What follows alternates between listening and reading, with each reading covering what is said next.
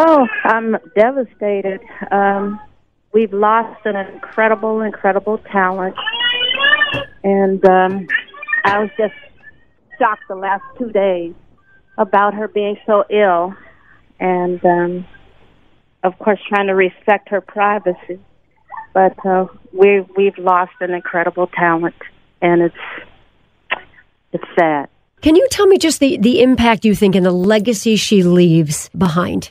Aretha stirred something in us, in the souls of us. And I remember even as a young girl going to a concert, my music teacher wanted me to go and hear her. And mm. I just sat there in the audience in in just awe. And she stirred something, I think, in my generation of artists. And we all wanted to sound like her. We wanted to be able to convey uh, the the spirit and the soul that she conveyed in her music. When she sang, you felt it. Even if you hadn't experienced a certain thing, there was just something in her voice, something in the spirit, and you went on that journey with her. And she inspired artists like myself to do that, to take you on the journey with me, even if it wasn't something you specifically inspired. I don't hear that in the young singers these days, mm-hmm. and it breaks my heart that I don't hear that in them, that they take us on the journey or inspire us the way she inspired my generation, inspired us that came behind her. What a gift, huh? She had. Did you yourself spend time with her? Did you know her personally?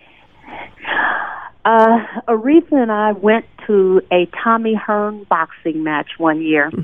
It was so funny. We got there and she was saying, I just need someone to go to the fight with me. And we lived down the street from each other. And so we went to the fight, got in, got seated, and Tommy Hearns knocked the guy out in the first round.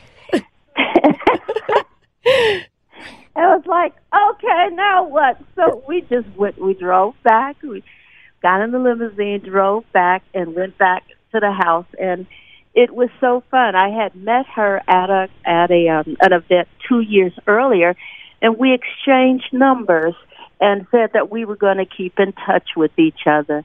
And then neither one of us followed through. And two years later, I get a call.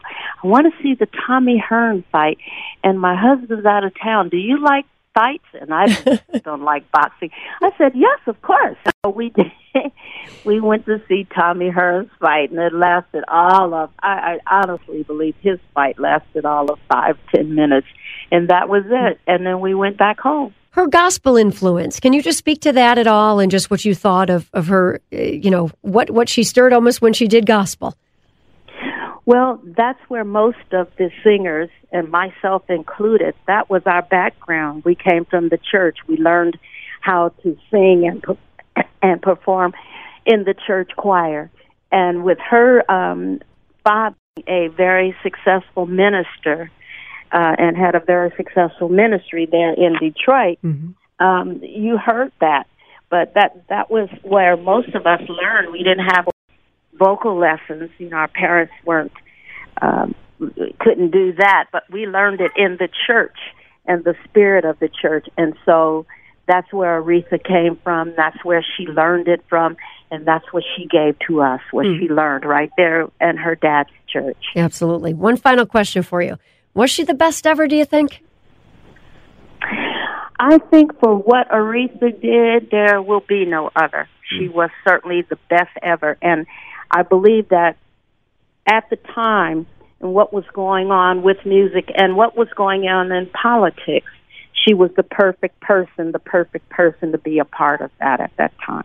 So I, I'm going to miss her. Yeah. I'm going to miss her, even though the presence of her, she will be sorely missed.